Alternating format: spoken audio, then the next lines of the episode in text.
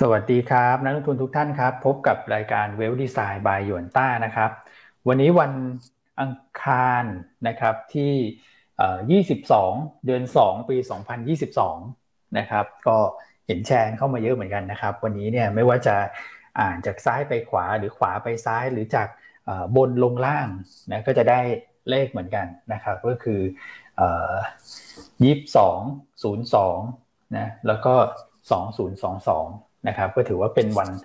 วันดีนะเลขสวยนะครับ แต่ว่าเดี๋ยวมาลุ้นกันนะสำหรับตลาดหุ้นไทยเนี่ยเมื่อวานก็ต้องบอกว่าโอ้โหนะครับมีจังหวะการพักตัวลงไปพอสมควรเหมือนกันนะครับแล้วก็บรรยากาศการลงทุนในเช้าวันนี้เนี่ยนะก็ยังถูกกดดันนะครับจากประเด็นเรื่องของรัสเซียกับยูเครนนะครับซึ่งพัฒนาการที่ออกมาในช่วงหลังเนี่ยยังไม่ได้มีการตอบโต้กัน ในเชิงของอาวุธยุทโธปกรณ์นะครับ แต่ว่าเป็นการตอบโต้กันในเชิงของอมาตรการที่ออกมานะครับ เป็นการชิงไหวชิงพริบกันโอ้โหสุดยอดเลยนะครับ แต่สิ่งที่สะท้อนภาพมาในแง่ของบรรยากาศการลงทุนเนี่ยต้องบอกว่าเป็นลบต่อเนื่องนะครับสำหรับกลยุทธ์ในช่วงนี้นะครับ คือแน่นอนแหละว่าภาพในการเทรดเนี่ยเราก็มี ตัวแปรที่ให้ติดตามกันไปนะครับแล้วมันก็สะท้อนภาพนั้น ไม่ว่าจะเป็นดัชนีตลาดหุ้นรัสเซียนะครับรวมถึงราคาทองคำราคาน้ำมันนะครับแต่ว่ากลยุทธ์หลังจากนี้เนี่ยจะยังไงหลายท่านคงอยากจะทราบนะครับว่าตลาดหุ้นไทยเนี่ยจะถูกกดดันมากน้อยแค่ไหน ดาวไซด์อยู่ตรงไหนนะครับแล้วเราจะต้องมีการปรับพอร์ตอะไรกันหรือเปล่าในช่วงนี้นะครับก็จะโฟกัสกลุ่มไหนด้วยนะอันนี้คือสิ่งสำคัญนะครับเดี๋ยวมาคุยกันในช่วงกลางรายการนะวิเคราะห์กันสด กับสถานการณ์การลงทุนในตอนนี้เลยนะครับ ก็คุยกับพี่อั้นแล้วก็คุณก่อนะครับ ผลประกอบการก็เยอะมากนะพี่อั้นช่วงนี้ นั่นเองใช่ครับ ใช่นะครับ สวัสดีคุณอ้วนคุณก่อนะฮะแล้วก็ท่านผู้ชมทุกท่านนะเมื่อคืนนี้ก็มีพัฒนาการหลายๆเรื่องที่เกี่ยวข้องกับสถานการณ์ในยูเครนนะครับ แล้วคงเป็นประเด็นกดดันตลาดหุ้น ทั่วโลกในสัปดาห์นี้ อย่างไรก็ตามนะฮะถ้าดูในแง่ของภูมิศาสตร์เนี่ยประเทศที่ใกล้ตัวนะฮะหรือมีกิจกรรมการค้าเกี่ยวข้องกับยูเครนรัสเซียนะครับ น่าจะได้รับผลกระทบมากกว่า ใช่ครับผมนะครับ เพราะเพราะฉะนั้นก็เราคิดว่าไทยได้รับผลกระทบนะฮะแต่ว่าคงไม่ได้เยอะเท่านะครับแต่หุ้นไทยถ้าจะลงก็ควรจะลงน้อยกว่า หรือถ้ามองในทางกลับกันถ้าเงินหนีออกมาจากรัสเซีย เงินหนีมาจากยุโรปเนี่ยมันก็ต้องหาที่ลงใช่ไหมครับ มันก็มีโอกาสที่จะไหลมาลงที่ประเทศที่เขาคิดว่ามีความปลอดภัยนะซึ่งไทยก็อาจจะเข้าข่ายนั้น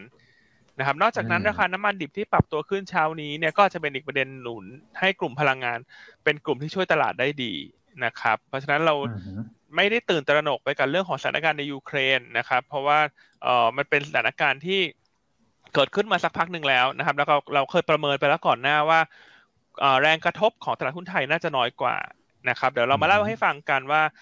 มีเรื่องอะไรเกิดขึ้นบ้างเมื่อคืนนี้ แล้วเรามองผลกระทบอย่างไรนะครับสำหรับตลาดหุ้นไทย รวมทั้งสินทรัพย์เสี่ยงอื่นๆ รวมทั้งสินทรัพย์ที่เป็น safe haven ด้วยนะครับเพราะฉะนั้นเมื่อคืนนี้จะเห็นว่าตลาดหุ้นรัสเซียนะครับไม่ว่าจะเป็นดัชนี MOEX หรือดัชนี RTSI เนี่ยลง 10%กว่าเนอะ10% MOEX RTSI 13% นะครับ แต่อันนั้นคือจุดเกิดเหตุไงของเราของเราไม่จำเป็นต้องเป็นลักษณะนั้น เพราะฉะนั้นอย่าไปวิตกมากนักนะฮะกับการลงสิบกว่าเปอร์เซ็นต์นะเราลงก็หนึ่งเปอร์เซ็นครึ่งเปอร์เซ็นต์อย่างเงี้ยนะครับ ในมุมมองที่อันคิดไว้นะครับเพอเพอถ้าพลังงานช่วยหนุนเนี่ยเราก็อาจจะลงน้อยก็ได้ ใช่ครับผม นะครับนะเดี๋ยวให้คุณก่อสวัสดีทักทายนะฮะแล้ววันนี้เราก็จะมาเล่าเรื่องผลประกอบการด้วยงบออกค่อนข้างเยอะรวมทั้งมุมมองของหลาย ๆ หุ้นที่เราเข้าไปพบผู้บริหารมาเมื่อวานนี้นะมีประเด็นใดที่น่าสนใจบ้าง ใช่ อันนี้น่าสนใจฮะเดี๋ยวนะคุณก่อวันนี้หลายท่านทักทายเข้ามาว่าอากาศค่อนข้างหนาวเย็นเออจริงนะครับช่วงเช้าวันนี้อากาศเย็นไหมพี่พี่อันได้ออกจากบ้านไหมพี่อันได้เปิดหน้าต่างยังต้องถามพี่เย็นฮะ วันนี้สึกอากาศเย็นนะ ใช่เออนะ อากาศวันนี้ต้องดูแลสุขภาพกันด้วยนะครับ ทุกท่านเพราะอากาศมันเปลี่ยนแปลงเร็วมาก แล้วก็เดี๋ยวฝนตกแดดออกอะไรอย่างเงี้ยนะครับ แต่ตอนนี้หนาวนักทุนก็หนาวแล้วคุณก่อให้คุณก่อช่วยช่วย ช่วยสร้างความอบอุ่นหน่อยละนะพี่อันให้คุณก่อหนาวเพราะอยู่ตรงพันเจ็ดกันแล้วป่ะฮะเลยหนาวเลยโอ้โหนะครับอะเป็นยังไงคุณก่อ ครับ เมื่อวานนี้ก็ต้องบอกว่าในเรื่องของสถานการณ์ต่างๆ พลิกผันพอสมควรเหมือนกันนะครับ จากช่วงเช้าที่มีความคาดหวังเนาะนะครับ ว่าเหมือนจะคุยกันได้นะครับ ระหว่างรัสเซียกับสหรัฐคุณมาครองอุตสาห์โอ้โหแบบต่อสายหาคนนู้นคนนี้นะครับครับ พยายามเป็นกาวประสานพยายามเป็นตัวกลางอะนะครับ แต่ดูว่าผ่านไปหนึ่งวันนะครับ วันนี้ดูเหมือน กระแสต่างๆ มันมันพัฒนาการมันออกไปทางเชิงลบมากกว่านะ ตอนนี้นะครับ ถ้าเทียบกับเมื่อวานที่ค่อนข้างจะมีความหวังกัน ครับผมนะครับ ก็สะท้อนมาสู่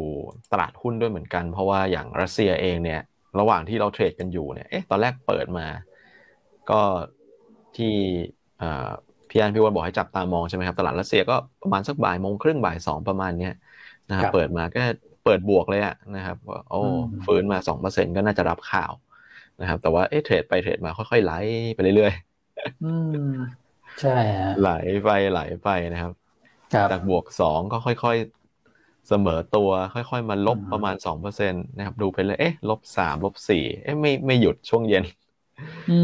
ช่วงเย็นไหลมาอีกนะครับ พอตลาดเราปิดไปแล้วก็ไหลลงไปอีกนะครับครับสุดท้ายนี้เป็นสิบเปอร์เซ็นเหมือนกันนะนะครับ อืม ครับผมนะฮะก็ตลาดหุ้นบ้านเราเอง โอเค อาจจะไม่ได้ลงรุนแรงขนาดนั้นนะครับ แต่ว่าผมว่าเซนิเมนต์มันก็ออกมาคือเปิดมาเนี่ย ตอนเช้าก็เปิดในลักษณะทรงตัวนะสำหรับตลาดหุ้นไทย ใช่ไหมครับใช่เปิดก็ใกล้ๆเคียงเดิมแหละครับแล้วก็ค่อยๆไหล ค่อยๆไหล ก็ลบลงมานิดหน่อย ช่วงเช้าอาจจะยังไม่ถึงสิบจุดเลยมั้งฮะใช่ไหมครับ ใช่ครับ อืมแต่สุดท้าย ปิดนี่ลบไปเกือบสิบเก้าจุดเลยนะเมื่อวานนี้เราก็หลุดพันเจ็ดไปเลย อืม ครับผมนะครับ อ่า แต่ว่าก็อาจจะเป็น เอ่อวันนี้เราเห็นเอเชียเปิดเช้ามาเนี่ย ลบไปประมาณสักเปอร์เซ็นต์กว่าในฝั่งเอเชียเนี่ยแต่เราเหมือนเหมือนก็ลงนำไปก่อนเนี่ยเพราะว่าตลาดเขาปิดตอนที่รัสเซียเริ่มไหลใช่ไหมครับ เรายังเปิดอยู่อะอืมผมมองแบบนี้นะดังนั้นผมว่าวันนี้เราไม่น่าจะรุนแรงนะ ดูแล้ว อืมครับผมคือเมื่อวานเนี่ย หุ้นที่นำลงมานะนะครับแบงค์นะฮะแบงค์นะแบงค์เนี่ยเป็นกลุ่มที่เออ outperform ตลาดมาตลอดนะครับ ก็เริ่มมีจังหวะการพักตัวนะแล้วก็ยิวในตลาดโลกก็เริ่มพักลงมาด้วย สื่อสาร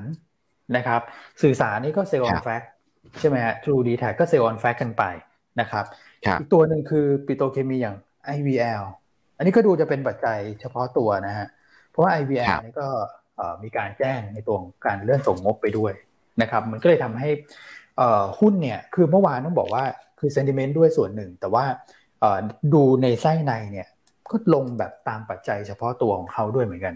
นะพูดถึงนะครับ ส่วนกลุ่มที่ยืนได้ดีอะค้าปลีกนะครับแมคโครอย่างนี้นะครับค้าปลีกแข็งมากโอ้ CPO ยืนดีครับ อืม คือเมื่อวานรุมเออโฮมโปรใช่ไหมเมื่อวานมารุมมาตุ้มพอสมควร นะฮะอืม นะ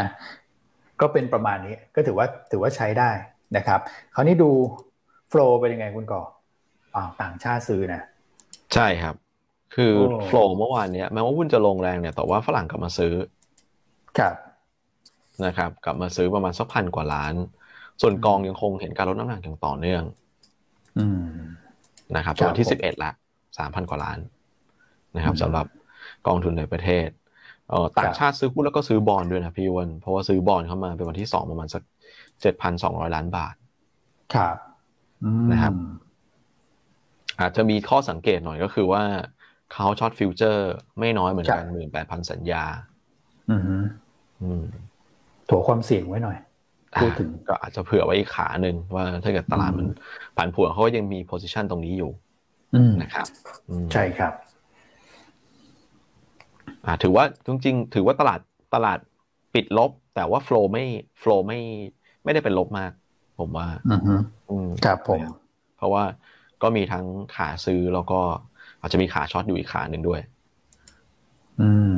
ใช่ครับ ใช่ครับนะครับ อืมอ่า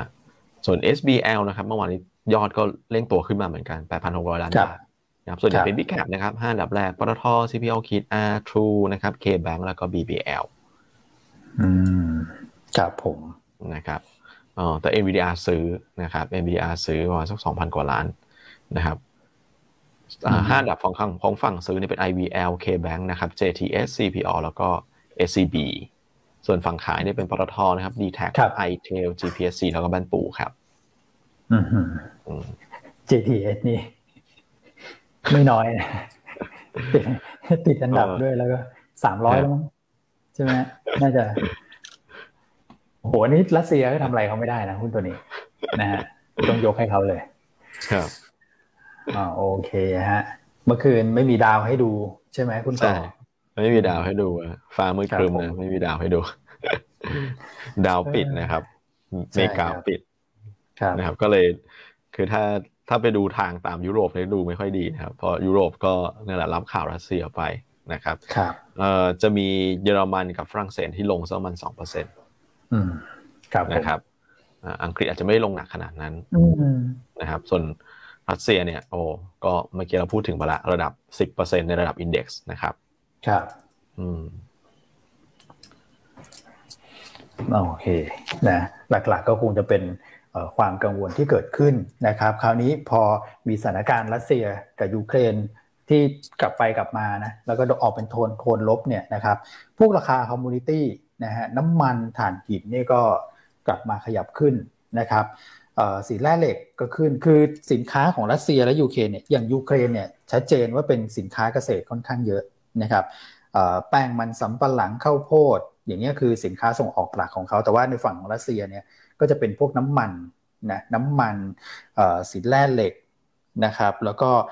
พวกโลหะต่างๆถ่านหินด้วยนะครับโลหะต่างๆ มันก็พอมีประเด็นขึ้นมา เลยทำให้ราคาพวกนั้นเนี่ยขยับขึ้นนะครับค่าระวังเรือเองก็ขยับขึ้นมานิดหนึ่งนะครับเพราะฉะนั้นดูในแง่ของ commodity ในบ้านเราก็ไปมีสัดส่วนของหุ้น commodity ค่อนข้างเยอะก็ก็กลายเป็นแบบ ดูโอเคนะสำหรับกลุ่มคอมมูนิตี้ในในสำหรับภาพในวันนี้นะครับ ก็น่าจะเป็นกลุ่มที่ประยุงได้นะครับ คราวนี้ในส่วนของตัวเลขเศรษฐกิจดูจะมีนัยสำคัญไม่เยอะมากนะคุณก่อหลักๆก็คงจะดูที่สถานการณ์รัสเซียกับยูเครนกันซะมากกว่านะครับ ใช่ใช่ครับอืมก็กลายเป็นประเด็นที่มีน้ำหนักหลักเลยในช่วงนี้คือ แม้แต่เรื่องเฟดอะไรก็ ก็จางเลยอะตอนเนี้ยนะฮะคือจางลงไปต้องต้องถอยให้ต้องถอยให้เรื่องนี้ก่อนนะครับ เรื่องนี้มาแรงจริงๆนะครับครับนะครับต้องรบกวนสอบถามพี่อันแล้วครับ ว่าเป็นยังไงบ้างครับสำหรับ พัฒนาการต่างๆ ที่เกิดขึ้นครับพี่อันแต่แต่เมื่อกี้คุณก่อพูดถึงเรื่องเรื่องเฟดนิดนึงด้วยนะพี่อันพูดถึงครับนะครับ มันอาจจะมีความเชื่อมโยงไป พอได้ไหม เพราะว่าพอมีเรื่องนี้แล้วทำให้ซีนเรื่องของเฟดเรื่องของดอกเบี้ยเรื่องยิวมันมันดูที่จะเบาลงไปแต่ว่าสิ่งที่มันจะเกิดขึ้นเนี่ย มันคือเงินเฟ้อนะพูดถึงเรื่องของราคาพลังงานที่ขึ้น เดี๋ยวค่อยวิเคราะห์ต่อกันไปแล้วกันเอาเอาเรียบเรียงลำดับก่อนว่า เมื่อคืนเนี่ยเกิดอะไรขึ้นฮะ ตอนช่วงที่เราหลับกันไป ใช่ครับเรื่องเฟดนะตอนนี้อาจจะเป็นประเด็นรองมาแล้วแล้วก็ตอนนี้โอกาสที่เฟดจะขึ้นดอกเบี้ย ในเดือนหน้าครั้งเดียว 0.5 เนี่ย เริ่มลดน้อยลงเรื่อยๆนะครับ เพราะว่าคนก็กังวลว่าถ้ามันมีการแซงชั่นการมีสงครามเย็น การจะทำให้เศรษฐกิจชะลอตัว เพราะถ้าถ้าเฟดยิ่งไปเร่งการขึ้นดอกเบี้ยที่ตึงตัวเร็วๆมากๆ เนี่ย ก็จะยิ่งกระทบเศรษฐกิจนะครับเพราะฉะนั้นตอนนี้โอกาสการขึ้น 0.25%ในครั้งหน้าเนี่ยเกิน 80% ขณะที่ขึ้น 0.5%ตอนนี้ลดลงมาเหลือ 20 กว่าเปอร์เซ็นต์ละนะครับแล้วเหตุผลที่ราคาพลังงานขึ้น มันก็ดูจะพอรับได้นะฮะเพราะว่าเกิดจากสถานการณ์ตึงเครียดในยูเครนครับนะฮะเมื่อคืนนี้มีหลาย ๆ พัฒนาการนะฮะที่น่าจะเป็นในเชิงของทางลบละกันนะฮะสถานการณ์ในยูเครนเมื่อคืนนี้นะฮะอย่างที่เรียนไปในช่วงต้นเนี่ย สถานการณ์ในตลาดหุ้นรัสเซียเมื่อคืนนี้เอ่อ ค่อนข้างลงเยอะนะฮะไม่ว่าจะเป็นดัชนีตัวโมเอ็กลบไป 10.5 RTSI ลบไป 13%แต่อันนั้นเนี่ย เชื่อว่าส่วนหนึ่งมันเกิดจากการขายของเม็ดเงินฟอร์เรนในรัสเซียครับนะครับคือต้องบอกว่าเมื่อวานเนี่ยคงมีการคาดเดากันแล้วว่า ถ้า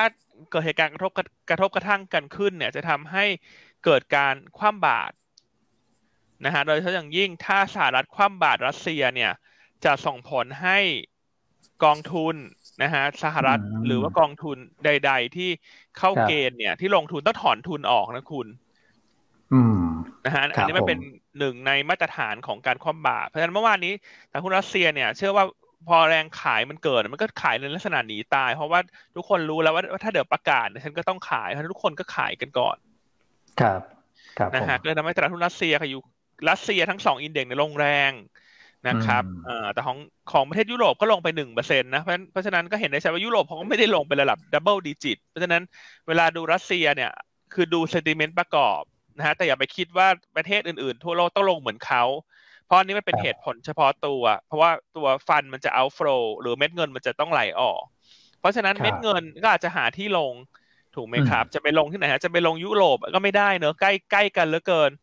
ถูกไหมฮะใกล้กันเหลือเกิน ใกล้กันก็ทำให้หัวใจเรายิ่งแบบหนาวสั่นเนอะว่าเขาจะมีอะไรเกิดขึ้นกันหรือเปล่าเพราะมันกระทบกระทั่งกันก๊าซก็ต้องพึ่งจากเขาน้ำมันก็ต้องพึ่งเขาอ่าถูกไหมฮะเขาก็เป็นประเทศคู่ค้าสำคัญ จะหนีไปสหรัฐ ก็หนีไปก็กังวลเรื่องเฟดอีกถูกไหมครับ ครับ อาจจะมาจีนตอนนี้พอรัสเซียยูเครนมีเรื่องของผลกระทบกันเนี่ยก็จะทำให้คนก็ไปกังวลต่อเนอะเรื่องของ จีนไต้หวันอะไรอย่างเงี้ยจีนฮ่องกงอะไรอีลุงตุงนางไปหมด เพราะฉะนั้นกลายเป็นว่าประเทศในกลุ่มทิปเนี่ยก็อาจจะดูเป็นที่พักเงินที่ดีอะ ดูปลอดภัยกว่าละกัน ครับนะครับส่วนสถานการณ์เมื่อคืนในยูเครนก็ล่าสุดคุณปูตินนะฮะก็มีการลงนามนะฮะนะฮะนะครับ รับรองการเป็นเอกราชของสองเมืองในยูเครน ซึ่งอยู่ทางภาคตะวันออก ครับ นะครับซึ่งอยู่ทางภาคตะวันออก เพราะว่าเอ่อสังสองเมืองเนี้ยเขาก็เป็นจุดที่ค่อนข้างเปราะบางอยู่แล้วนะนะครับก็คือเมืองโดเนสกับลูลูฮันส์นะซึ่งอันนี้ก็รัสเซียก็ประกาศรับรองเอกราชนะครับนะครับให้เป็นสาธารณรัฐโดเนสกับรูฮัน เพราะฉะนั้นในมุมมองของรัสเซียเนี่ยเอ่อก็คือสอง แคว้นเนี่ยเขาใช้คำว่าอะไรดีสองรัฐนี้ละกัน ถ้าใช้คำผิดขออภัยนะ อันก็เรียนไม่ค่อยถูกสองรัฐนี้ก็ถือว่ามุมมองของรัสเซียคือเขาไม่ได้เป็นยูเครน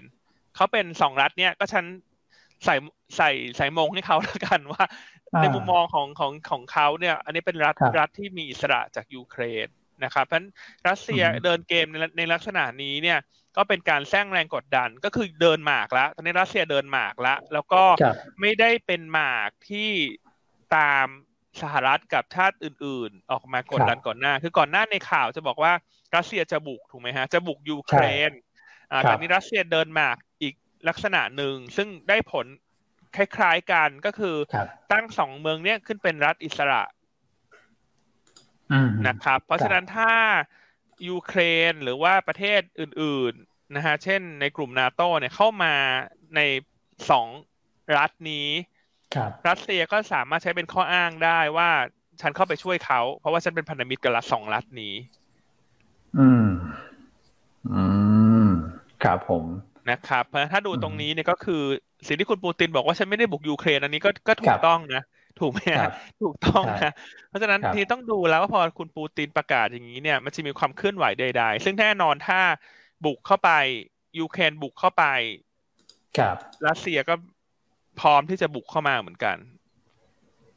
นะครับ เพราะฉะนั้นการบุกเนี่ยนั่นคิดว่ายังยังไม่ยังไม่เกิดขึ้นหรอกนะฮะคงมีการเจรจาทางการทูตกันก่อน แล้วก็คงใช้เรื่องของการต่อสู้กันในเรื่องของการคว่ำบาตรนะฮะซึ่งสหรัฐเนี่ยก็ประกาศคว่ำบาตรในสองรัฐดังกล่าวแล้วก็คือโดเนสกับตัวของรูฮัมนะฮะแล้วก็ EU ก็มีการประกาศเพิ่มเติมด้วยนะครับ แล้วก็วันนี้ติดตามสหรัฐเนี่ย เขาเตรียมที่ที่จะประกาศคว่ำบาตรรัสเซียนะครับ แล้วก็มีชาติพันธมิตรหลายชาติด้วย ไม่ว่าจะเป็นแคนาดา อังกฤษแล้วก็ญี่ปุ่น ครับนะฮะที่เริ่มออกมาให้ความเห็นแล้วว่า พร้อมที่จะคว่ำบาตรรัสเซีย ในกรณีที่เหมือนรัสเซียไปอยู่เบื้องหลังทำให้กลุ่มแบ่งแยกดินแดนของยูเครนเนี่ยตั้งตนขึ้นเป็นรัฐอิสระ เพราะว่าไปรับรองสถานะของเขาด้วย นะครับอนอกจากนั้นวันนี้ยูเอ็นก็จะมีการประชุมฉุกเฉินในเรื่องดังกล่าวด้วยนะครับขณะที่การเจราจาทางการทูตเนี่ย ตอนนี้การประชุมกันระหว่างรอบของรัฐมนตรีต่างประเทศสหรัฐกับรัสเซียเนี่ย คาดว่าจะเกิดขึ้นในสัปดาห์นี้ครับส่วนรอบของผู้นำเนี่ย ในเนื้อข่าวยังค่อนข้างสับสนนะครับเอ่อเพราะว่าทางด้านคุณมาครองเนี่ยของฝรั่งเศส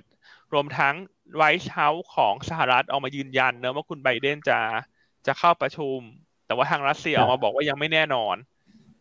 นะครับ แล้วก็ยังไงก็ให้เจรจาระดับรัฐมนตรีต่างประเทศไปก่อน อืม เป็นเจ้าหน้าที่ไปก่อนนะครับ คือผู้นำยังไม่ได้มีเอ่อวันมีไม่มีข้อสรุปเรื่องของวันออกมานะครับ ใช่ครับอืมส่วนระดับรัฐมนตรีเนี่ยก็ยังครับเป็นแค่กรอบ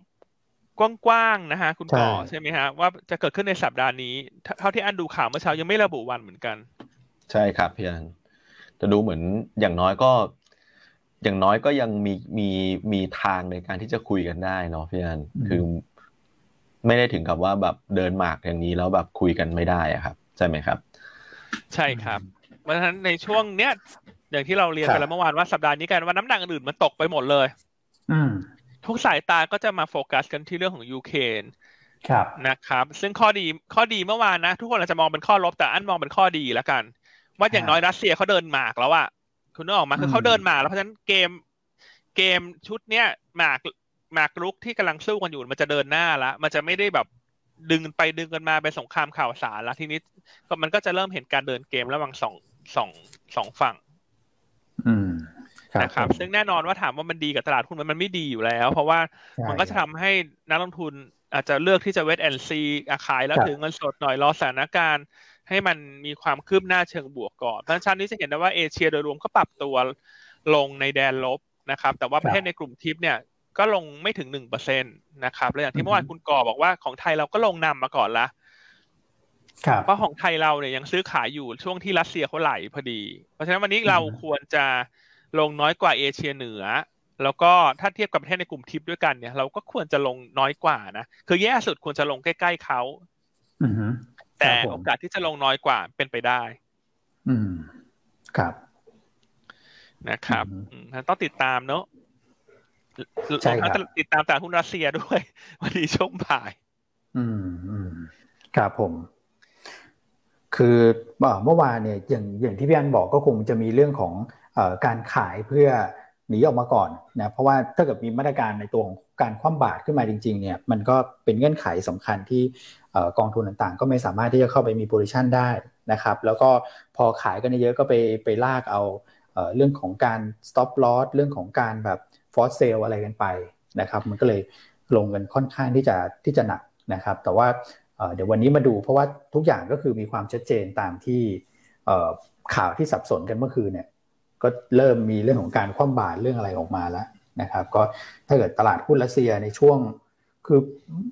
ดูแล้วก็ไม่น่าจะลงถึงหลักสิบเปอร์เซ็นต์อีกสักวันหนึ่งนะ เพราะว่าพอดู pattern เนี่ยลงลงหนักๆเนี่ยถ้าเกิดลงก็น่าจะชะลอหน่อยนะนะครับ ช่วงบ่ายวันนี้ แต่ว่าก็ยังต้องใช่ดูครับดูตัวแปรนี้แหละ indicator สำคัญ ใช่ครับครับผมอันว่าตอนนี้ตัวแปรเดียวที่ดูนะ อันนี้ในมุมมองของอันนะฮะอันอันรอดูว่า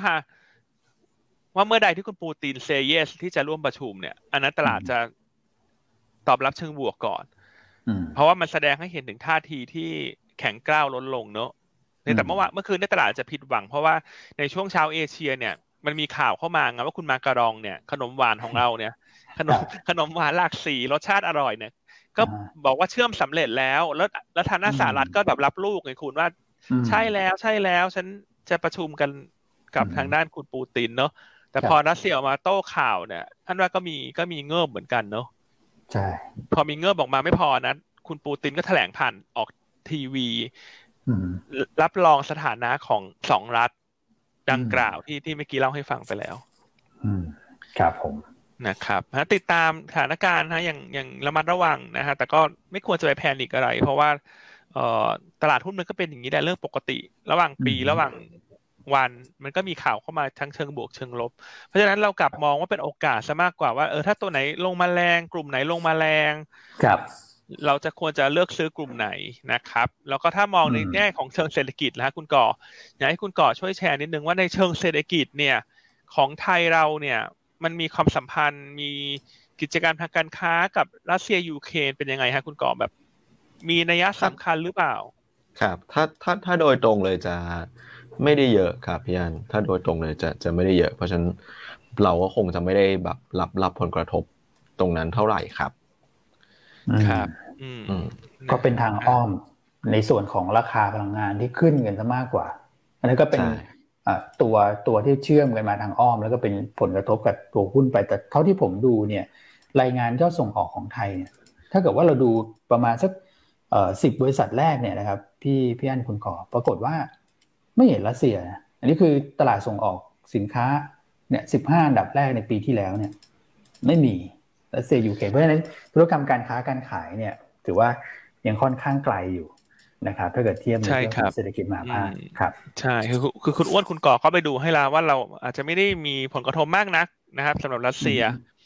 อ่าอืมคือรัสเซียคือรัสเซียเวลาอันคิดถึงอันคิดถึงอะไรรู้ไหมฮะ เวลาพูดถึงอะไรครับรัสเซียกับประเทศไทยเนี่ยฮะให้ทุกท่านทายไหมฮะ ให้แฟนขับรูปรายการ เช้านี้แฟนขับดูนิ่งสงบมากเนอะตั้งใจฟังเรื่องตั้ยูงใจฟังคือถ้าพูดถึงรัสเซียนะอันคิดถึงคอนโดที่พัทยา โอ้โอ้ครับนะอืมถูกไหมคุณเคยดูข่าวมาว่าพัทยานี่ก็เป็นที่มีข่าวเมืองเป็นเมืองของใช่คนรัสเซียเนอะมาอยู่เยอะใช่ใช่นะครับอืมอืมเพราะฉะนั้นในกลุ่มอสังหาริมทรัพย์ของไทยที่เป็น listed company เนี่ย เข้าใจว่าไม่ค่อยมีใครมีโครงการที่พัทยานะ อาจจะมีไลมอนแลนด์สมัยก่อนนะยูนิคคอนโดอะไรก็ขายหมดไปตั้งนานแล้วเขาปิดเข่งไปตั้งนานละแล้วผลกระทบในเชิงอสังหาริมทรัพย์เนี่ยครับอันคิดว่าไม่เยอะ เพราะว่าจริงๆรัสเซียเนี่ยก็ไม่ได้เป็นผู้เล่นหลักที่ซื้ออสังหาริมทรัพย์ในเขต CBD ของไทยนะ ของเราก็จะเป็นฮ่องกงเป็นสิงคโปร์จีนเป็นจีนอืมมากกว่า อาจจะยุโรปอย่างเงี้ย แต่รัสเซียส่วนใหญ่เขาก็จะไปกระจุกตัวในในเขตที่เป็น ชายทะเลมากกว่า ครับผมนะครับ อ่า นี่พี่พี่กัจจิแชร์เข้ามาละอืมเนี่ยนักท่องเที่ยวผู้ชายรัสเซียมาพัทยาใช่อืมนะเพราะฉะนั้นช่วงนี้เนี่ยมันก็อาจจะเป็นข้อดีในข่าวลบเนอะเพราะว่าอืมพัทยาเรารวมทั้งประเทศท่องเที่ยวอย่างเราเนี่ยมันเงียบมานานแล้วคุณใช่ใช่เพราะฉะนั้นต่อให้มีผลกระทบใดๆเนี่ยคือมันก็ไม่ได้ครับแย่ไปกว่าที่เป็นอยู่ในทุกวันนี้ถูกไหมครับอืมเออเพราะว่าเพราะว่ามันค่อนข้างร้างมานานแล้วนะครับ อืม อืม ครับผมอ่าอันนี้คือผลกระทบในเชิงของเศรษฐกิจมหาภาคก็ไปสอดส่องให้แล้วนะครับ ที่จะกระทบเยอะก็คือท่องเที่ยวแต่ว่าท่องเที่ยวตอนนี้ก็เงียบกันอยู่แล้วใช่นะคครัรับบอืมแต่อาจจะทำให้โมเมนตัมชะลอเพราะว่ามีพี่สมหวังแชร์เข้ามาว่าช่วงนี้นักท่องเที่ยวรัสเซียมาไทยใช่เยอะนะครับ Test and Go เยอะ ใช่นะครับ อืมก็จะทำทำให้ทำทำให้พัทยาจะเงียบๆลงไปอีกเนอะหลังจากเริ่มกระเตื้องขึ้นมา อืมนะฮะ อะอันนี้ก็เป็นภาพนะครับ แล้วก็พี่อันให้ trigger ผมว่าน่าสนใจนะ คุณก่อก็คือติดตามคุณปูตินนี่แหละ อันนี้คือ key man ครับคนสำคัญเลยนะถ้าเกิดคุณปูตินบอกว่า โอเค say yes อันนี้คือหุ้นนี่ช็อต c ค v เวอร์ลิงเลยนะพี่อันนะพูดถึงใช่ถ้าเกิดครับมี say yes เข้ามา อืมนะครับโอเคครับผมอะนะประเด็นก็คงประมาณนี้แหละนะครับสำหรับ สหรัฐกับยูเครนเอาไปดูบรรยากาศการลงทุนล่าสุดกันสักนิดหนึ่งนะฮะว่าเป็นยังไงบ้างสำหรับตลาดเอเชียก็ทรงๆนะนะครับเอ่อพวก future ตลาดหุ้นสหรัฐก็ลบไปเฉลี่ยประมาณสักหนึ่งจุดห้าเปอร์เซ็นต์นะครับเอเชียก็ลงครับประมาณหนึ่งจุดห้าเปอร์เซ็นต์นะฮะอืมใช่ครับ คือตลาดหุ้นสหรัฐคืนนี้เนี่ยครับควรจะต้องลงชดเชยอือฮึ ยุโรปด้วยถูกไหมเพราะว่าเมื่อวานนี้สหรัฐเขาปิดนะครับนะครับ แล้วยุโรปเขาลงสักหนึ่งเปอร์เซ็นเพราะฉะนั้นวันนี้สหรัฐอาจจะเปิดมาแล้วลงแรงกว่า เพราะว่าต้องชดเชยวันหยุดไปหนึ่งวัน อืม ครับผมอะโอเค โอเคครับส่วนประเด็นอื่นๆแล้วเป็นไงคุณอ้วนคุณก่อ มีเรื่อง GDP ไทยมะ แล้วเล่าเรื่องดีๆ หน่อยอะให้ นักลงทุน มีพลังบวกมั่งวันนี้นะ ฟังแต่เรื่องยูเครนเนอะจะ หวั่นวิตกทางที่เราก็พยายามจะชี้ประเด็นให้เห็นนะว่าอย่าอย่าไปหวั่นวิตกมาก มันก็ครับมันก็ลงนะ แต่มันก็อาจจะไม่ได้ลงเยอะเท่าคนอื่น อืมฮึครับครับผมอะนะครับ GDP หน่อย GDP ว่าออกมาดีนะครับ เหมือนที่เราอืมเอ่อเล่าให้ฟังในช่วงเช้าแล้วละนะครับ ที่เมื่อวานครันี้บประกาศตัวเลขค่อนข้างไวเหมือนกัน เราอยู่ในรายการก็ทราบเอ่อหัวข้อข่าวและทราบในเรื่องของตัวเลขเข้ามาแล้วนะครับ ก็อืมเอ่อ โตไป 1.9%นะครับ ตลาดค่า 0.7 แค่นั้นเองนะครับ ก็ตามภาวะตลาดที่เอ่อภาวะเศรษฐกิจเองที่มีการผ่อนคลายเรื่องของมาตรการนะครับอืมควบคุมนะครับตามสถานการณ์โควิดที่ดีขึ้นนะครับแล้วก็ไตรมาสสามปีที่แล้วเนี่ยเราลบประมาณสัก 0.2%เปอร์เซ็ นตนะครับก็คือว่าไตรมาสสี่ที่ออกมาก็ถือว่าดีกว่าคาดแล้วก็เร่งตัวขึ้นด้วยนะครับหลักๆเลยมาจากในเรื่องของการส่งออกแล้วก็การอุปโภคภาครัฐนะครับทำให้ทั้งปีเองเนี่ยปีที่แล้วของเราจบที่ 1.6%นะครับถือว่าใช้ได้เหมือนกันนะนะครับเพราะว่าตอนแรกก็โอ้ลุ้นน่ะนะครับช่วงกลางกลางปีก็ลุ้นเหมือนกันว่าจะจะโตไหมนะครับหรือว่าเห็นการปรับประมาณการลงมาเหลือในระดับที่ต่ำกว่า 1%ลงมา แต่สุดท้ายก็โตได้ 1.6%นะครับปี 2020 นะครับที่เราเจอโควิดเวฟแรกไปปีนั้นลบ 6.2%นะครับนี่ก็กลับมาขยายตัวได้แล้วนะครับคราวนี้ถ้ามองเป็นระดับถัดไปเองเนี่ยทางสสชเขายังใช้คาดการนะครับตัวของ GDP สำหรับปี 2565 เนี่ยไว้ที่ 3.5 ถึง 4.5เหมือนเดิมนะครับ แต่ว่ามีการปรับในเรื่องของสมมุติฐานนะครับในรายละเอียดของเขา นะครับคือปรับในเรื่องของการบริโภคดีขึ้นนะครับ อันนี้ก็มองในเรื่องของสถานการณ์โควิดที่ดีขึ้นนะครับแต่ว่ามีการปรับลดในเรื่องของการอุปโภคภาครัฐนะครับ แล้วก็ปรับในเรื่องของการลงทุนภาคเอกชนลดลงมานะครับ แต่ว่าตัวเลข bottom line สุดท้ายเนี่ยยังมองในระดับ 3.5ถึง4.5%เหมือนเดิมนะครับ ถ้าเกิดดูในแง่ของเรื่องของการบริโภคที่มีแนวโน้มดีขึ้นเนี่ยก็ไปเชื่อมโยงกับกลุ่มนะครับช่วงนี้ก็เป็นกลุ่มที่แข็ง แข็งด้วยนะครับแข็งกว่าตลาดด้วยในแง่ของราคานะครับก็ได้ประโยชน์จากในเรื่องของการพื้นตัวทางเศรษฐกิจด้วยแหละที่น่าจะมีความชัดเจนในปีนี้นะครับแต่ว่าเซนิเมนระยะสั้นก็คงจะมีข่าวในเรื่องของโควิดด้วยเหมือนกันที่ตัวเลขเร่งขึ้นมานะครับเราเห็นตัวเลขเร่งขึ้นมาตั้งแต่ช่วงของเดือนกุมภาแล้วครับจากระดับหลักพันไปปลายนะครับ ขึ้นมาตอนนี้ระดับเป็นระดับหลักหมื่นแล้วนะครับตอนนี้ก็ทรงอยู่ประมาณสักหมื่นแปดใช่ไหมครับผม อ่าแล้วเมื่อวานนี้ก็มีข่าวในเรื่องของการแจ้งเตือนของทางสาธารณใช่ไหมครับพี่วันระดับสี่ระดับสี่แล้วมีอะไรน่ากังวลไหมพี่อันหรือว่ายังไงครับ เนี่ยฮะก็คือตัวเลขผู้ติดเชื้อในเส้นสีน้ำเงินเนี่ยนะครับ ก็ยกระดับขึ้นมานะก็ใกล้เคียงกับ scenario ระดับกลางนะครับ แล้วดูท่าทางเนี่ย curve เนี่ยเขาบอกว่าค่อนข้างที่จะไปใกล้กับเส้นสีเทาที่เป็น scenario ที่ แย่ที่สุดนะที่เขาประเมินกันไว้ แต่ว่ามันยังมี gap อยู่ แต่จะเห็นจังหวะของการเร่งตัวขึ้นมาเนี่ยมันใกล้กับ curve นี้นะครับเพราะฉะนั้นเนี่ยยังถ้าเกิดว่าอิงตาม curve เนี่ยมันยังไม่สุดนะจุด peak เนี่ยน่าจะเป็นในช่วงประมาณสักกลางมีนานะครับสาธารณสุขก็เลยออกมาเตือนออกมาแจ้งเตือนไว้ก่อนนะว่าคือตอนนี้เตือนภัยกันหลายอย่างเหมือนกันนะเรื่องของ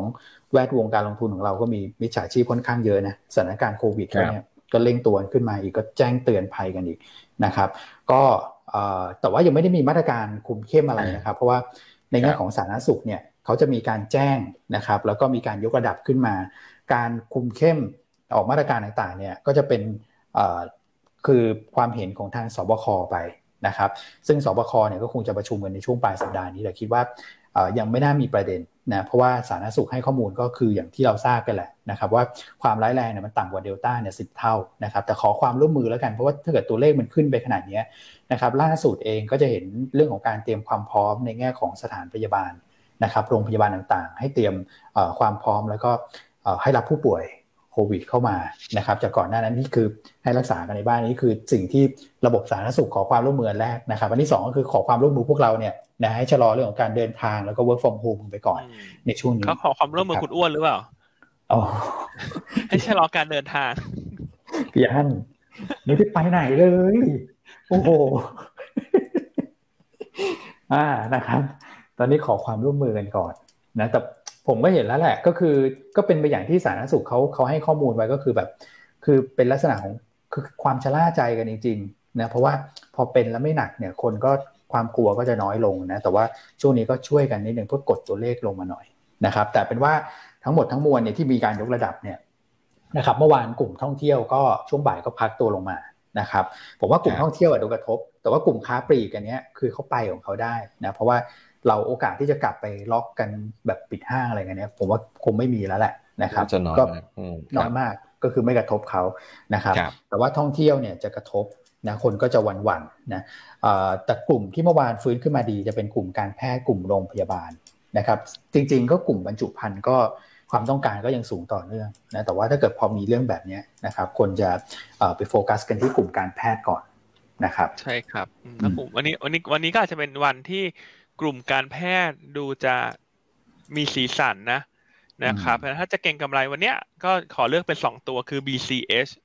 ECS อะนะครับผมอ่า BCH เนี่ยลงมาดูที่ฐานด้านล่างละนะครับแล้วที่เท่าที่คุยกับนักวิเคราะห์ของเราเนี่ยพี่โจนักวิเคราะห์ของเราคาดการณ์นะเงินปันผลครึ่งหลังของ BCH เนี่ยที่จะประกาศพร้อมงบเนี่ยคาดการณ์อยู่ที่ 99 สตางค์ต่อหุ้นอืมครึ่งหลังบผมนะ นะฮะครับงั้นขอตีกลมๆเป็นหนึ่งบาท ถ้าหนึ่งอืมบาทราคาปิดเมื่อวานนี้สิบแปดบาทแปดสิบดีเวเดนยิครัวบนี่ห้าเปอร์เซ็นกว่านะคุณ ใช่ครับ ถูกไหมอืฮะมสำหรับครึ่งปีหลังครับห้าจุดสองเปอร์เซ็นตนะครับ แล้วก็อีกตัวหนึ่งคือ IMH อืมนะฮะครับ IMH ผมนี่พี่โจก็คาดการณ์เงินปันผลประมาณแปดสิบสตางค์ เพราะครับ IMH จ่ายปีละครั้ง ส่วน BCS เนี่ยจ่ายครึ่งปีแรกไปแล้วยี่สิบตังค์ครับ นะครับเพราะฉะนั้นทั้งปีพี่โจเนี่ยคาด BCH ไว้ที่บาทสิบเก้าก็เลยตัดออกไปอือฮึยี่สิบตังค์ก็เหลือเก้าเก้าเก้าตังค์อืมส่วนครับผม IMH ก็คือประมาณแปดสิบสตางค์ที่นะฮะเพราะอืมฉะนั้นระดับราคาหุ้นใกล้ๆกันเงินปันผลก็ใกล้ๆกันก็ วันนี้จะได้แรงเก็งกำไรเข้ามานะครับ เรื่องของผลประกอบการนะที่จะประกาศพร้อมเงินปันผลอืมนะครับอ่าครับสำหรับกลุ่มผมแพ็กเกจจิ้งเนี่ยเอ่อ มีท่านครับจะถาม AJ เข้ามายังยังแนะนำถือต่อนะฮะหรือว่าถ้าลงมาแรใช่คงรับแนะนำซื้อนะครับใช่ครับเพราะเมื่อวานเนี่ยอันว่ามันลงแรงตามตลาด แต่ว่าใช่เอ่อตัวแคตตาลิสที่เราเคยเล่าให้ฟังเนี่ยไม่ได้มีอะไรเปลี่ยนแปลงครับนะครับ ซึ่งโดยปกติเนี่ย เวลาโควิดระบาด หรือว่าโควิดมาเนี่ยจริงๆ AJ เขาจะขึ้นนะคุณ แต่เมื่อวานใช่อันว่าตลาดอารมณ์ ค่อนข้างแบบอีรุงตุงนังนะตัวไหนขึ้นมาเยอะคนก็เลือกขายเก็บกำไรไว้ก่อน แล้วแล้วถ้าใช่ปิโตลงด้วยเมื่อวานพี่อันใช่ผู้อะปิโตลงด้วย IVL ลงแต่ IVL เขาลงเพราะปัจจัยเฉพาะตัว เพราะใช่คนกังวลว่าการที่เลื่อนวันออกงบ อาจจะหมายความว่างบอาจจะไม่ดีอืมนะครับเพราะฉะนั้น AJ ไม่ได้เลื่อนวันออกงบนะจ๊ะ AJ เนี่ยเขาอยากจะเลื่อนวันออกเร็วๆด้วยซ้ำเพราะงบเขาจะสวยคุณแต่เขาไม่ได้เลื่อนนะออกมาครับผคุมณแต่เขาอยากจะเลื่อน ฉันอยากจะเผยโฉมใจจะขาดแล้วว่างบฉันสวยสะพรั่งอืม นะครับเพราะฉะนั้นอย่าไปกังวล AJ ตาม IVL อันชี้แจงแล้วว่าคนละเรื่องคนละวาระ ไม่ได้ครับเกี่ยวข้องกันนะครับใช่เพราะฉะนั้นครัถ้าบเมื่อวานนี้ AJ ลงตาม IVL เป็นโอกาสซื้องบออกสุกร์นี้นะครับครับงบดี แล้วก็เมื่อวานนี้อืมถ้าไปดูคนที่ทำธุรกิจใกล้ ๆ กันนะคือ PTL ครับผม อืมคุณดู PTL สิอืม PTL เมื่อวานบวกนะใช่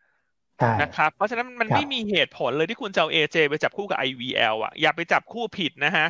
จับคู่อืมผิดคุณขายอะเดี๋ยวงบออกมาเนี่ยอื้อหือจะลงทุนซื้อกลัผิบดฝั่ง ซื้อกลับกันไม่ทันเลยนะซื้อกลับไม่ทันนะครับผมนะครับเพราะฉะนั้นคุณพี่แสนสนุกใช่ไหมถามเข้ามา ก็แนะนำถือครัฮะบถือรองงบนะนะฮะเพราะว่าอืมตัวไหนเรามีธงธงปักไว้ให้แล้วว่าเล่นเรื่องอะไร เราก็ต้องรอเรื่องนั้นก่อน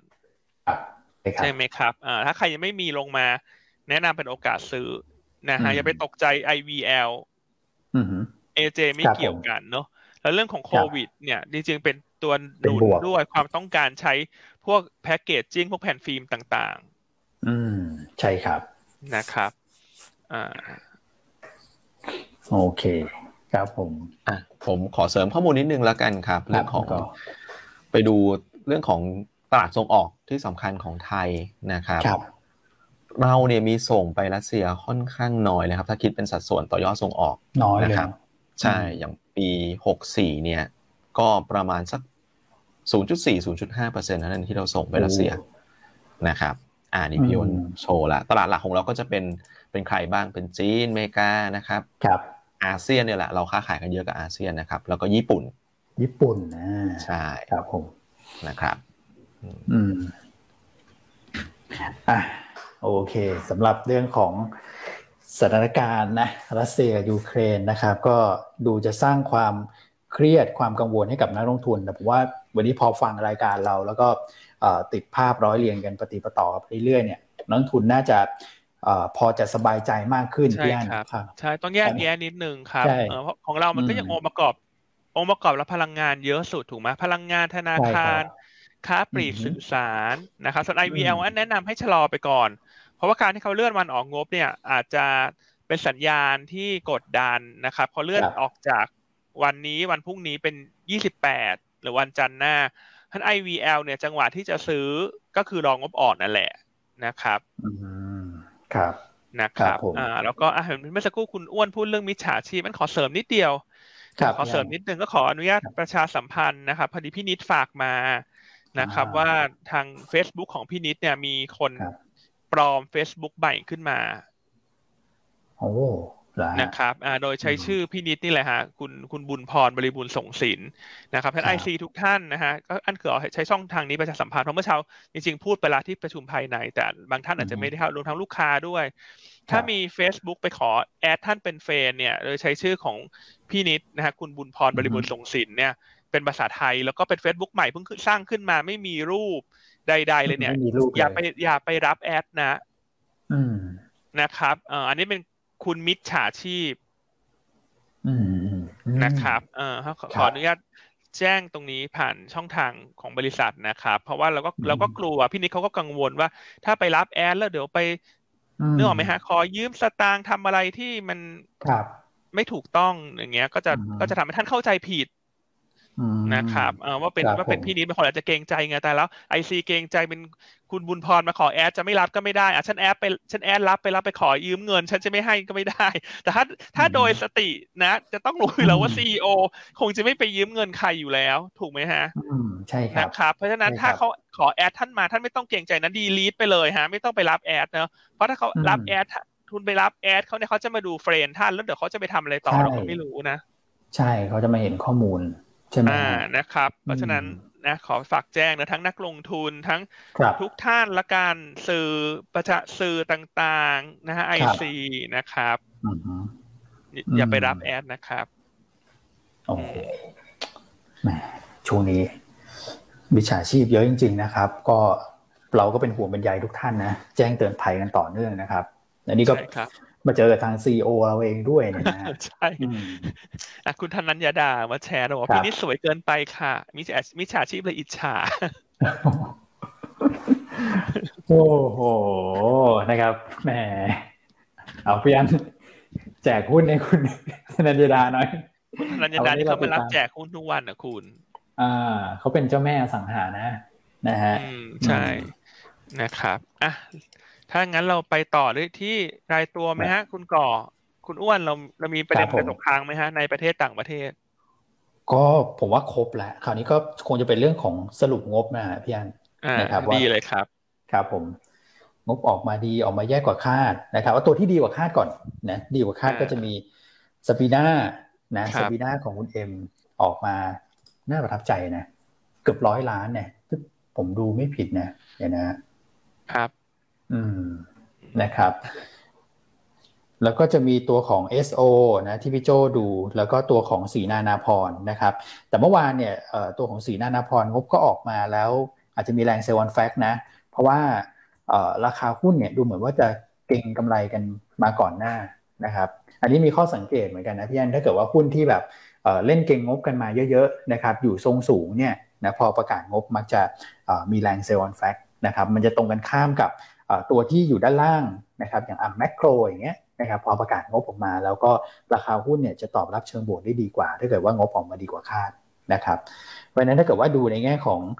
ตัวทรงสปีนาเองเนี่ยผมคิดว่าถ้าเกิดเทียบกับสีนานาพอเนี่ยโอ้โหสีนานาพอขึ้นไปเยอะมากนะนะครับแต่ว่าตัวของซาบีนาเนี่ยงบออกมาต้องบอกว่าดีกว่าที่คุณเอ็มคาด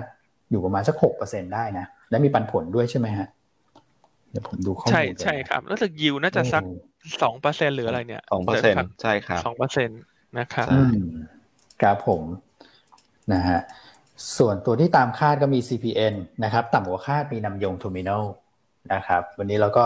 มีบทวิเคราะห์ออกมาเนี่ยสำหรับสรุปงบก็ประมาณนี้ แต่ว่าบทวิเคราะห์ที่น่าสนใจจริง ๆ ก็จะมีตัวของพฤกษาโฮลดิ้ง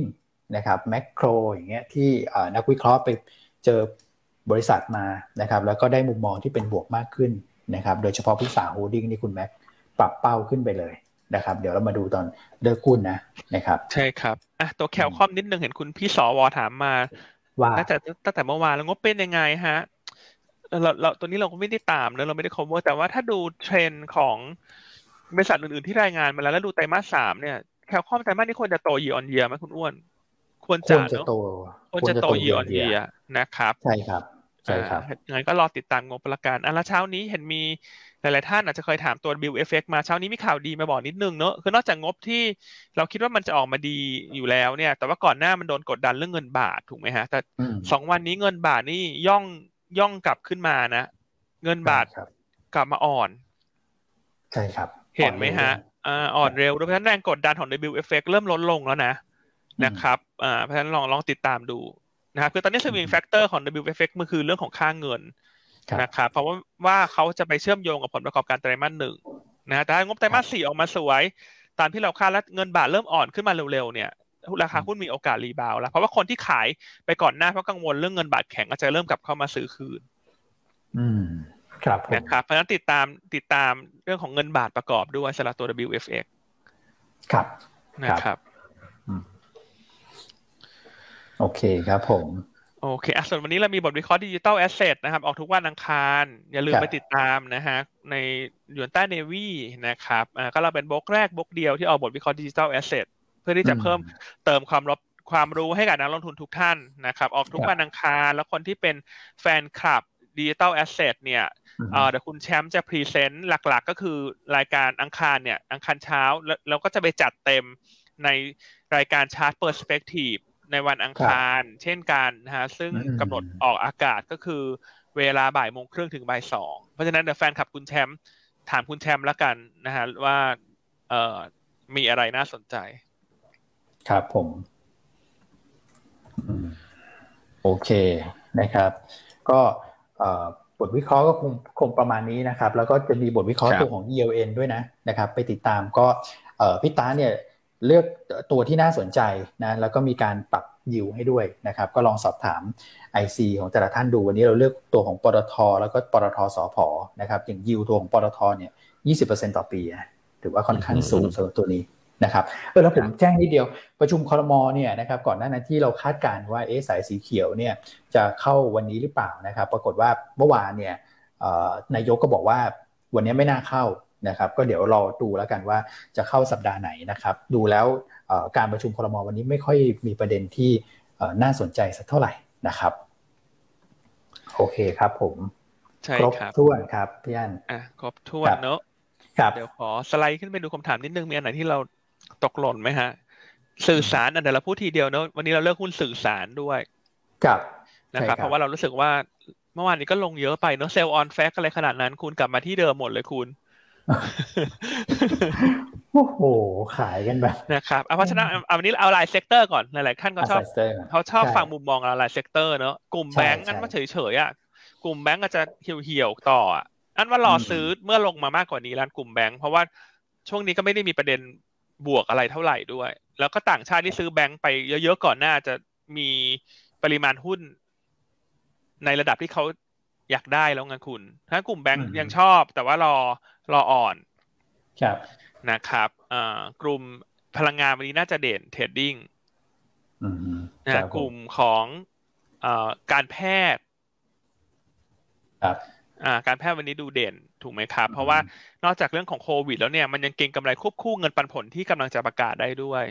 ใช่ กลุ่มอสังหาริมทรัพย์ อันก็ยังมองว่าเป็นกลุ่มที่เซฟนะครับ เพราะว่า ยิวดี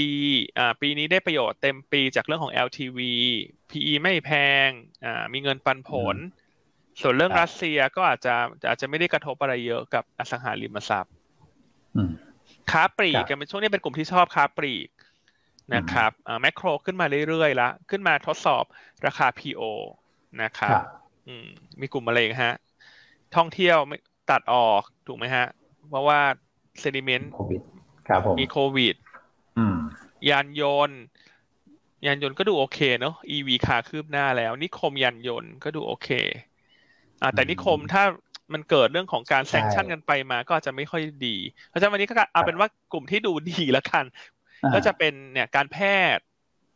พลังงาน พลังงานเนาะค้าครับปลีกครับแล้วก็สิแล้วก็ selective หลายตัว ที่มันมีประเด็นบวกเฉพาะตัว เช่นประกาศปันผล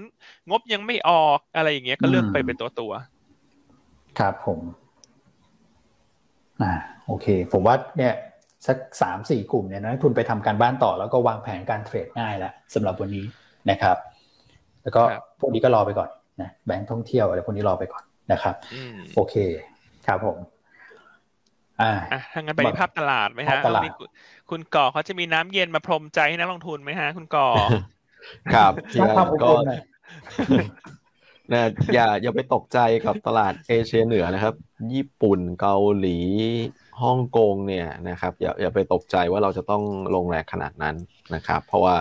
ช่วงต้นรายการบอกแล้วว่าเราเปิดตอนที่ตลาดหุ้นรัสเซียไหลลงมา เพราะฉะนั้นเราเหมือนกับรับข่าว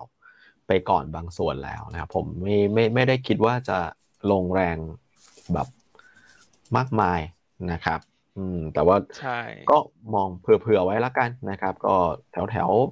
หนึ่งหกแปดศูนย์หนึ่งหกแปดห้านะครับวันนี้น่าจะน่าจะยันอยู่นะแถวๆนั้นนะครับ ใช่ครับอะโซนเอเชียเหนือ นอกจากว่าใกล้เขามากกว่าเราแล้วก็ฮ่องกงก็มีประเด็นลบเฉพาะตัวพวกหุ้นกลุ่มเทคลงนะครับเพราะว่าเกิดกังวลว่ารัฐบาลจีนอาจจะมีการเอ่อออก มาตรการใด ๆ เพิ่มเติมนะครับ รวมทั้งเรื่องของตัว Ant Financial Group ด้วยที่เขาให้แบบหลาย ๆ บริษัทที่มีธุรกรรมเกี่ยวข้องให้ชี้แจงเรื่องรายละเอียดก็เลยทำให้เช้านี้ในตัวอาลีบาบาเนี่ยปรับตัวลงที่ฮ่องกงรวมทั้งเทนเซนด้วยเทนเซนก็ลงเรื่องของความกังวลเรื่องกฎระเบียบต่างๆ เดี๋ยวอันขอไปดูรายละเอียดก่อนนะฮะยังไม่ได้อ่านไส้ในนะครับ แต่อันนี้ดูจากเนื้อข่าวหัวข่าวก่อนแต่ฮ่องกงก็ลงแรงด้วยประเด็นเฉพาะของเขานะ ครับครับนะครับเพราะฉะนั้นวันนี้ อันว่าไทยเราไทยถ้าเราถ้าลงแรงน่ะ มีแรงสู้อยู่ละหนึ่งหกแปดศูนย์หนึ่งหกแปดห้าเพอเพอไม่รู้จะลงถึงหรือเปล่านะครับเพราะฉะนั้นวันนี้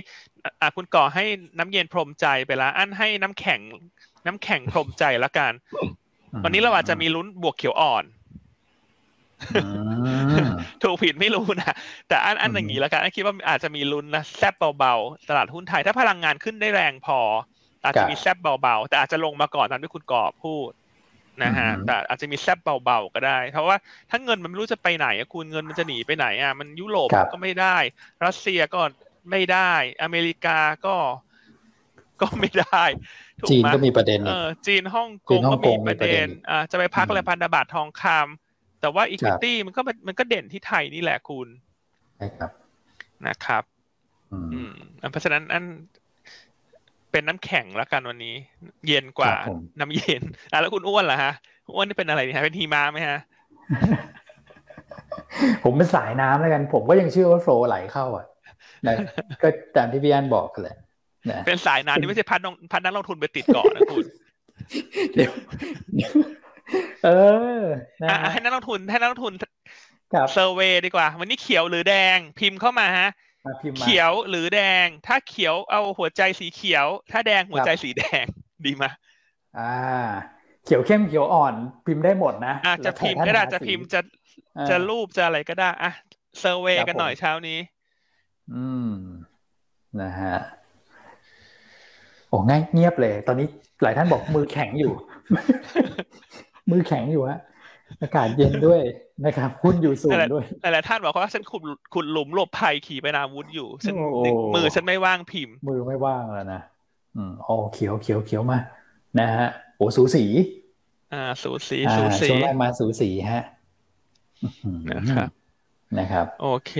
อะหุ้นแนะนำดีกว่า วันนี้เรายังเลือกแมคโครต่อนะครับ ก็ถ้าอ่อนก็สะสมนะครับเพราะว่ามองว่าราคาหุ้นเริ่มมีโมเมนตัมเชิงบวกเข้ามาแล้วนะฮะงบไตรมาสสี่ ดีกว่าคาดการใช่ไหมครับส่วนมุมมองหลังเข้าประชุมผู้บริหารเมื่อวานนี้ถือว่าเป็นบวกนะครับ ก็ไตรมาสหนึ่งเนี่ยคาดว่าตัว same store sales growth จะเริ่มกลับมาเป็นบวก ทั้งโลตัสแล้วก็แมคโครนะครับ เพราะว่าตัวของโลตัสแมคโครเนี่ยได้ประโยชน์จากการฟื้นตัวของธุรกิจพวกโรงแรมด้วยนะฮะที่เขาเรียกกันว่าเป็นกลุ่ม HoReCa HoReCa นะครับก็คือโรงแรม ร้านอาหาร hotel resort แล้วพวก catering ต่าง นะฮะถ้าเวลาฟังนักวิเคราะห์พูดเขาจะใช้คำว่า HoReCa ครับนะครับอ่าซึ่งอันนี้ก็ฟื้นตัวตามสถานการณ์โควิดที่ดีขึ้น ส่วนครึ่งปีหลังเนี่ยทางด้านนักวิเคราะห์ของเราพี่น้องเนี่ยคาดว่าจะเริ่มเห็น synergy ละไม่ว่าจะเป็นการใช้ระบบหลังบ้านร่วมกัน การบริหาร supply chain ร่วมกันแล้วแมคโครโลตัสรวมทั้ง การที่โลตัสเนี่ยเขาเก่งในเรื่องของการบริหารพื้นที่เช่า อ๋อใช่ที่ครัเช่าบรายย่อยค้าปลีกคุณเคยไปเดินโลตัสไหมฮะที่เขาจะมีแบบเคยเป็นครับเต็นท์เป็นคนมาวางของขายขายมือถืแต่อละขาใช่ยเสื้อผ้าครับผมใช่ แต่ถ้าคุณไปเดินแมคโคร คุณจะไม่ได้เห็นภาพลักษณะนั้น เพราะแมคโครโอ้เขาจริงเขาไม่ได้เก่งเรื่องการทำพื้นที่เช่ารายย่อย เพราะฉะนั้นครึ่งปีหลังเนี่ยก็คาดการณ์ว่าความเก่งของโ o ตัสก็จะมาช่วยแมคโครในพื้นที่เช่า ส่วนความเก่งของแมคโครในเรื่องของการบริหารระบบโลจิสติกส์ก็จะไปช่วยโ o ตัส นะครับอืมเพราะฉะนั้นครึ่งหลังเนี่ยเราคาดการณ์ว่าตัวระดับกำไรหรือว่าตัว margin ของบริษัทใหม่ ที่เกิดจากการควบรวมมันจะดีขึ้น และปีหน้าเนี่ยจะเป็นปีที่ทุกอย่างเบ่งบานเต็มปีครับนะฮะนะฮะทั้งเรื่องของยอดขายที่ฟื้นตัวในทุกในทุกธุรกิจ ทั้งเรื่องของ same store sales growth ที่ดีขึ้นรวมทั้งอัตรา margin ที่ดีขึ้นอืมนะครับ นอกจากนั้นเมื่อวานแมคโครมีประเด็นบวกคือ FTSE ประกาศฮะเพิ่มน้ำหนักแมคโครในดัชนี ครับ นะฮะคืออยู่คือเขาอยู่ในดัชนีอยู่แล้ว แต่ว่าเพิ่มน้ำหนักครับขึ้นไปนะครับครับซึ่งจะส่งผลบวกในแง่ของเม็ดเงินต่างชาติที่ต้องเข้าซื้อแมคโครเนี่ยสักประมาณ7ถึง800ล้านบาท ในวันที่ปรับน้ำหนักดัชนีคือ 18 มีนาคมสิบแปดมีนานะ จดไว้ก่อนนะครับครับผมอ่าเพราะฉะนั้นตัวแรกเราก็ยังเน้นไปที่แมคโครอยู่ในช่วงนี้นะครับ ครับ ส่วนตัวที่สองเราแนะนำกลุ่มอสังหาริมทรัพย์นะฮะแนะนำตัวของพฤกษาโฮลดิ้งต่อจากเมื่อวาน หลังจากเมื่อวานอืมนักวิเคราะห์ของเราเข้าไปรับฟังการประชุมเนี่ยก็มีมุมมองเป็นบวกมากขึ้นนะครับ เพราะว่ามาจากครับฐานกำไรที่ต่ำในช่วงสองปีที่ผ่านมานะปีนี้น่าจะเป็นปีที่กำไรของพฤกษาเนี่ยกลับมาเติบโตนะครับนักวิเคราะห์ของเราคาดการณ์กำไรเติบโต 50% year on year นะครับอืมก็รายได้ปีนี้เนี่ยตั้งเป้าเติบโต 17%มี backlog รองรับแล้วประมาณ 55%อืม นะครับครับผมอ่าคิดเป็นมูลค่า19,000ล้านบาท แบ่งเป็นคอนโด16,000แล้วก็แนวราบเนี่ย3,000นะครับ เพราะฉะนั้นจะเห็นได้ว่าการที่ backlog เนี่ยมีคอนโดเยอะครับนะครับเพราะฉะนั้นโอกาสที่จะทำได้ตามเป้าหมายน่าจะเยอะ เพราะว่าตัวธุรกิจที่เป็นแนวราบเนี่ยรอบในการทำมันเร็วกว่าอืมนะครับ และพฤกษาก็มี inventory inventory พร้อมขายเยอะที่สุด ในอุตสาหกรรมตอนนี้ เข้าใจว่าอยู่ในระดับประมาณ3-4หมื่นล้านบาทอืมนะครับเพราะฉะนั้นจะเห็นได้ว่าปีที่ผ่านมาเนี่ยพฤกษาจะไม่ได้เคลียร์สต็อกเยอะนะปีนี้คนอื่นเขาเริ่มกลับมาเปิดโครงการใหม่แล้ว แต่พฤกษามีการตั้งเป้าเปิดโครงการใหม่น้อยกว่ากลุ่ม เพราะว่าจะมีการระบาย inventory ในปีนี้อืมอืมครับผมนะ ครับอ่าเพราะฉะนั้นราคาหุ้นปัจจุบัน PE อยู่ที่ประมาณ 10 เท่า มีเงินปันผลที่ประกาศไปแล้วเมื่อวานนี้ 65 สตางค์คิดเป็น dividend yield 4% XD ครับวันที่ 10 มีนาคมนะฮะส่วนปีอืม65 นักวิเคราะห์ของเราคาดการณ์พฤกษาเนี่ยจ่ายเงินปันผลทั้งปีอยู่ที่ประมาณ7%ก็ถือว่าเป็นหุ้นที่ dividend yield สูงอืมนะครับผฮะมอันนั้นก็แนะนำสะสมตัวพฤกษาแล้วนอกจากนั้น คุณแม็กคาดการณ์ว่าในปี 2565 พฤกษาจะเป็นบริษัทที่มีการเติบโตของกำไรรายไตรมาส year on year ทุกไตรมาสในปีโอ้นี้ยนี่น่าสนใจฮะนะครับครับถ้ามองผมในเชิงโมเมนตัมเนี่ยถ้างบออกแล้วครับโต year year year year year year ทุกไตรมาสเนี่ย ครับ นักลงทุนจะชอบหุ้นลักษณะนั้น อืมอืมครับผมนะครับเพราะฉะนั้นก็แนะนำสะสมพฤกษาต่อครับเนื่องจากเมื่อวาน ใช่ ครับนะผมฮะส่วนตัวสุดท้ายครับ วันนี้มาสู้เป็นสายสู้สายกับสู้ตัวนะ d t แท็อืมครับผมนะครับเอ่อคือเมื่อวานเนี้ย True ลงมากกว่า d t แท็เนี่ย อันนี้เราไม่เซอร์ไพรส์เนอะเพราะเราก็เล่าให้ท่านฟังแล้วว่า True ขึ้นไปเร็วไป Overshoot เร็วมากนะฮะครับซื้อซื้อขายแพงกว่าตัว Swap Ratio 10% 11%ครับเพราะฉะนั้นช่วงนี้จะเริ่มเห็นแล้วว่าเวลาลงเนี่ย True อาจจะมีโอกาสที่จะอ่อนแรงกว่า d t แท็เพราะฉะนั้นนักลงทุนเริ่มที่จะมองมาที่ Swap Ratio กันมากขึ้นแล้ว นะครับ แต่เมื่อวานก็ทั้งสองตัวก็ลงนะคือลงทั้งครับสองตัว เพราะฉะนั้นเรามองก็เป็นโอกาส เพราะว่าตอนนี้ทั้งสองตัวเนี่ยเคลื่อนไหวเข้าใกล้ราคา tender offer แล้วครับใช่ไหมครับเอออย่าง True ก็เท่าไหร่ห้าบาทเก้าสตางค์ d t a c สี่สิบเจ็ดบาทเจ็ดสิบห้าแต่ถ้าหักปันผลออกไปก็เหลือสี่สิบหกบาทกว่าครับนะครับ ซึ่งตรงนี้เราต้องรอบริษัทเขาแจ้งอีกครั้งหนึ่งว่าเขาจะปรับไหมราคา tender offer ถ้าไม่ปรับก็ได้นะ ปรับก็ได้ไม่ปรับก็ได้ อันนี้แล้วแต่เขา นะครับเพราะฉะนั้นการที่ถ้าสองตัวลงมาเข้าใกล้ tender offer เนี่ย มุมมองของหุ้น merge co หลังควบรวมเรายังมองเป็นบวกนะครับ เพราะฉะนั้นด้วย swap ratio ตรงนี้เนี่ย d t a c ถูกกว่าประมาณ9%อือฮึนะคครัรับบผมเพราะฉะนั้นถ้าท่านมองว่าดีลควบรวมเกิดขึ้น บริษัท merge co ยังมีความน่าสนใจอย่างแน่นอครันบนะฮะก็เลยอืมแนะนำสะสมตัว d t a c ครับ ครับผมนะครับ อ่า ก็แนวต้านห้าสิบบาท ครับนะส่วนระดับถัดไปที่ต้องไปติดตาม และจะเป็นตัวกำหนดราคาหุ้นให้ทุกท่านวงเอาไว้นะฮะคือ XM ก็สำคัญส่วนหนึ่งในเชิงของเอ่อ tactical เนอะเพราะเราคิดว่าหลัง XM เนี่ย swap ratio มันจะดุลมากขึ้นครัถูบกไหมครับ แต่ว่าวันที่สำคัญที่สุดในรอบนี้คือวันที่ 4 เมษายนอืมอ่าครับที่เป็นวันประชุมวิสามันผู้ถือหุ้นทั้งสองบริษัทนะฮะในเวลาบ่ายโมงสำหรับ d t แทแล้วก็บ่ายสองโมงสำหรับตัว True ครับอ่า ถ้าอันจำไม่สลับนะจำไม่ครับสลับนะ ถ้าสลับก็จะถ้าสลับก็คือคนหนึ่งบ่ายคนหนึ่งบ่ายสองแต่อันจำได้ว่า d t แทก่อนนี่ก็ไปแท็ลุ้นกันดีแท็อืมก่อนใช่ไหมเนี่ยใช่ไหมใช่ครัฮะบคือถ้าลุ้นถ้าวันนั้นโหวตผ่านเนี่ย ทีนี้ก็ไปรอไปรอติดตามเรื่องกฎระเบียบภาครัฐอย่างเดียวละครับครับผมนะครับเพราะฉะนั้นก็แนะนำสะสมดีแท็โอเคนะฮะเสียงเสียงเสียงหายพอดีแล้วพี่เสียงหมหาดยพอดีเสียงหมดเพราะฉะนั้นก็ อ่าครับตัวสุดท้ายฝากคุณอ้วนละกันนะครับครับผมวันนี้ทางเทคนิคคุณแชมป์เลือก BCS นะครับก็เข้าธีมด้วยนะว่าสิ่งที่เราคุยกันก็จะมีเรื่องของโควิดด้วยนะครับที่อาจจะหนุนกลุ่มการแพทย์ขึ้นมา แนวต้าน 19 บาท 30นะครับแนวรับ 18 บาท 70นะฮะแล้วก็ stop loss ถ้าต่ำกว่า 18 บาท 20นะครับเอ่อ พี่โจคาดกำไรไตรมาส 4 2,000 ล้านนะครับ โต 626%เยนเยียจากฐานที่ต่ำนะครับ แต่เทียบกับไตรมาส 3 เนี่ยแน่นอนว่าสถานการณ์โควิดคลายตัวไปกำไรก็จะ drop อันนี้เป็นเรื่องปกติอยู่แล้ว แต่ที่